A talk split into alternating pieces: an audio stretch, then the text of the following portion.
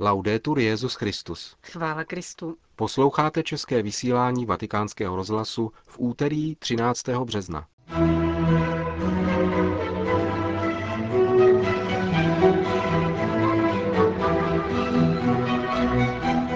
Apoštolská exhortace Benedikta XVI. Sacramentum Caritatis byla dnes prezentována veřejnosti. Benedikt XVI. se sešel s ruským prezidentem Vladimírem Putinem. Další část cyklu Postní zastavení. To jsou hlavní body našeho dnešního programu, ke kterému vám přejí příjemný poslech Milan Glázer a Johana Bronková. Sacramentum Caritatis, svátost lásky. Tak zní titul posynodální exhortace Benedikta XVI., která byla dnes prezentována v tiskovém středisku svatého stolce generálním sekretářem biskupského synodu arcibiskupem Nikolou Eterovičem a generálním relátorem 11. biskupského synodu benátským patriarchou kardinálem Angelo Skolou. Jako každá posynodální exhortace, zdůraznil arcibiskup Eterovič, je i tato plodem biskupského synodu, který se konal od 2. do 23. října roku 2005 za účasti Benedikta XVI. ve Vatikánu a zabýval se svátostí Eucharistie. Nový papežský dokument se řadí mezi velké magisteriální texty o svátosti Eucharistie, na níž v závěru svého pontifikátu položil důraz papež Jan Pavel II. svou encyklikou Ecclesia de Eucharistia z roku 2003 a apoštolským listem Mane Nobiscum Domine z roku 2004, kterým byl vyhlášen rok Eucharistie. Právě předchůdce Benedikta XVI. to byl, kdo svolal generální zasedání biskupského synodu o Eucharistii, ale sám se ho už nezúčastnil. Text nové apoštolské exhortace odráží nejen obsah dokumentů vypracovaných biskupským synodem, včetně 50 výpovědí, které byly přijaty pracovními skupinkami synodu a pak plenárně schváleny, ale objevují se v něm také improvizované výpovědi jednotlivých synodálních otců, které zazněly během generálního zasedání biskupského synodu poprvé, a to na výslovné přání Benedikta XVI. Posynodální exhortace má v knižním vydání malého formátu 140 stran.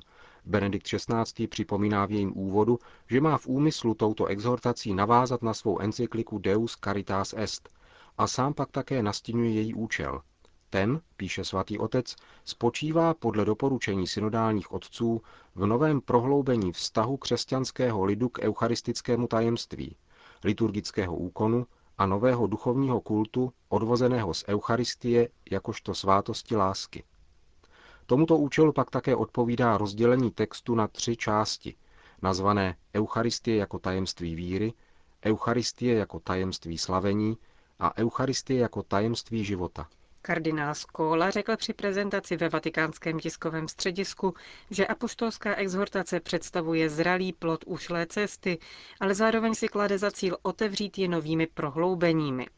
Směřuje totiž, píše v úvodu Benedikt XVI., k vyjádření základních linií snahy probudit v církvi nový impuls a eucharistickou horlivost. Sacramentum Caritatis je výrazem nejen hluboké teologické reflexe různých aspektů Eucharistie, ale obsahuje také, řekl kardinál Skola, nejméně 50 konkrétních praktických směrnic liturgicko-pastorální povahy. Jako projev inovace označil kardinál Schola tvrzení o centralitě liturgického úkonu v životě církve. Toto tvrzení je vlastním jádrem celé apoštolské exhortace.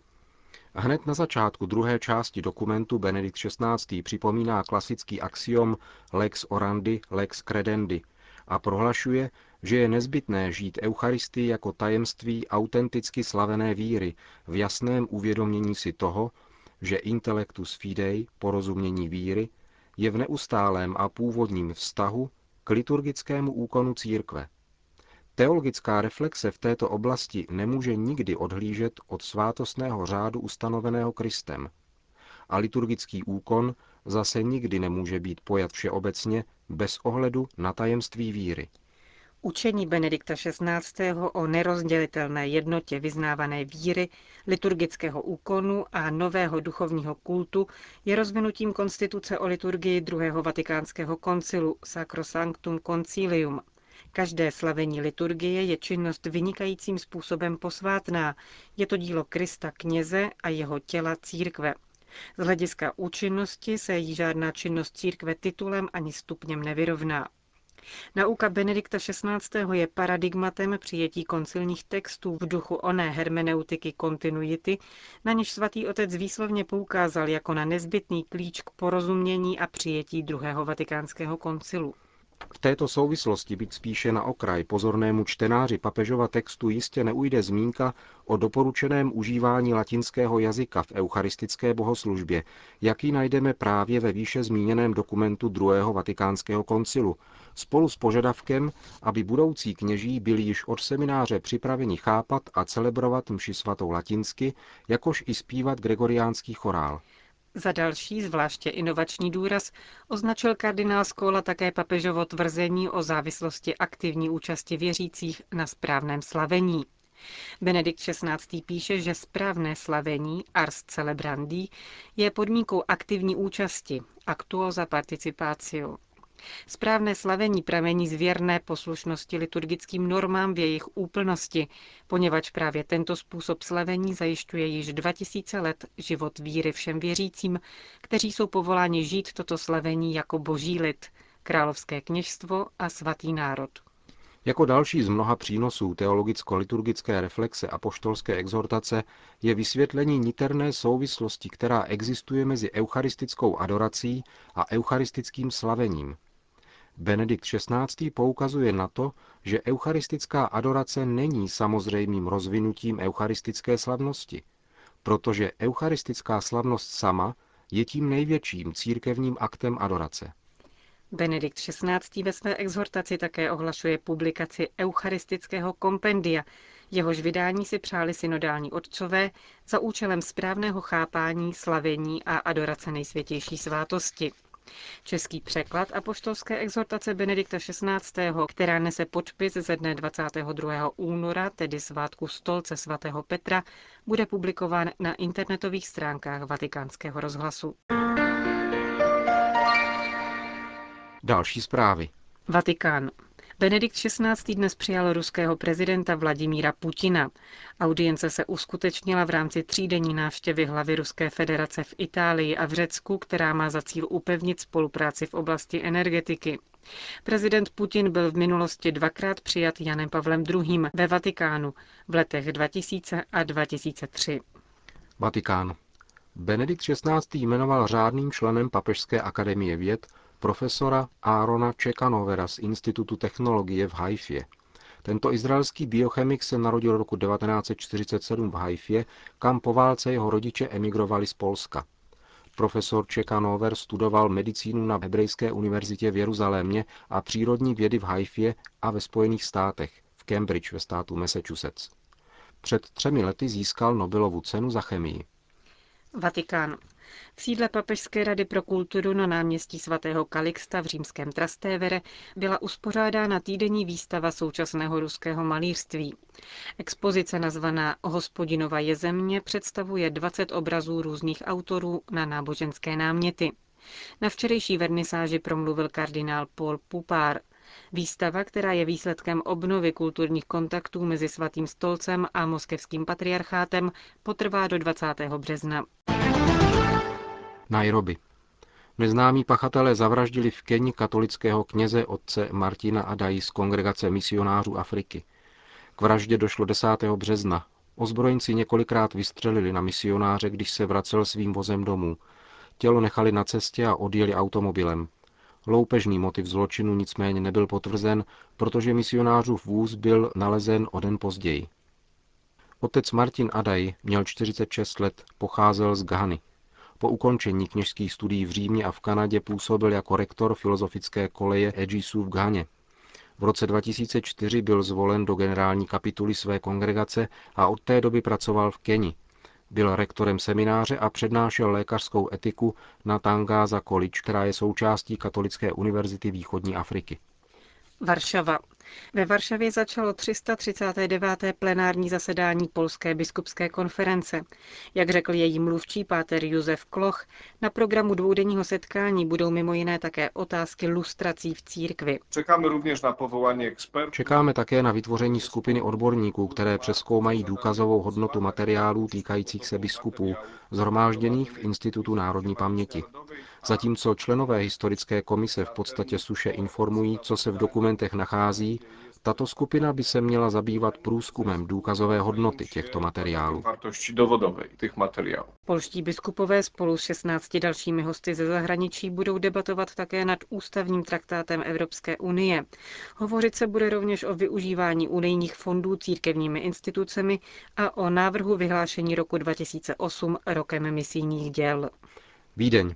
Konstantinopolský patriarcha Bartoloměj I. převzal ve Vídni cenu kardinála France Königa. Cenu uděluje od roku 1992 nadace Communio et Progressio založená kardinálem Königem. V roce 2003 se stal laureátem ceny také český katolický kněz otec Tomáš Halík.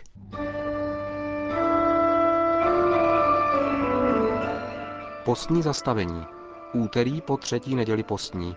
Bazilika svaté Pudenciány.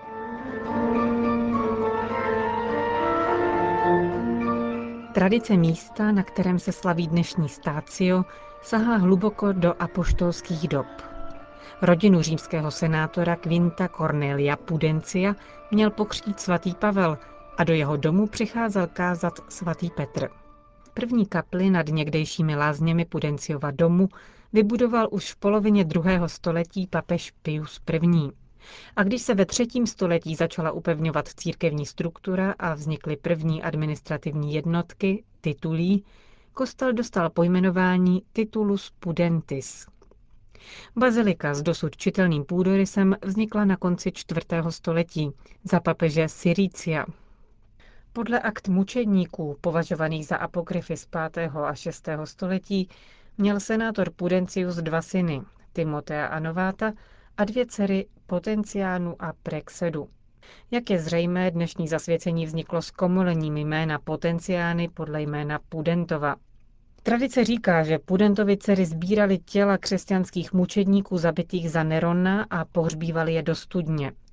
Její okruží je dodnes vidět v levé boční lodi, o níž se říká, že skrývá ostatky tří tisíc mučedníků. Obě dívky pak také dosáhly na mučednickou palmu, Pudenciána v pouhých 16 letech a pohřbeny byly v katakombách. Odtud je přenesl za městské hradby papež Paschal I. v první čtvrtině 9. století, jak to připomínají také zbytky výzdoby v podzemí kostela. Na konci 16. století bylo nutné přikročit k restauračním pracím. Ujal se jich architekt Francesco da Volterra, Spevnil statiku stavby obezděním původních sloupů a nad presbytář navrhl příčně oválnou kupoli, která kněžiště výrazně prosvětlila. Do nového světla se tak dostala také skvělá mozaika z původní baziliky. Ta je datována už do začátku 5. století. Jde o vůbec nejstarší mozaikovou výzdobu římských bazilik, která se zachovala plné klasické tvary a prolínání císařské symboliky s formujícím se křesťanským uměním jsou příznačnými rysy tohoto období, nazývaného někdy teodoziánskou nebo honoriovskou renesancí.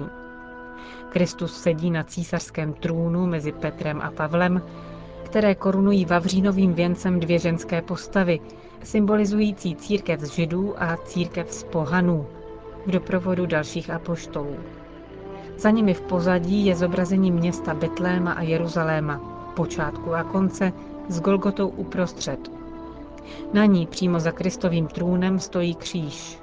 Není to ovšem hrozný popravčí nástroj, níbrž takzvaná crux gemata, zlatý kříž vykládaný drahokami, znamení vítězství a druhého Kristova příchodu. Na nebesích v oblacích se objevují symboly evangelistů, Celá scéna je poseta zlatými kamínky na znamení přítomnosti Krista, který všechno kolem sebe přetváří v nová nebesa a novou zemi.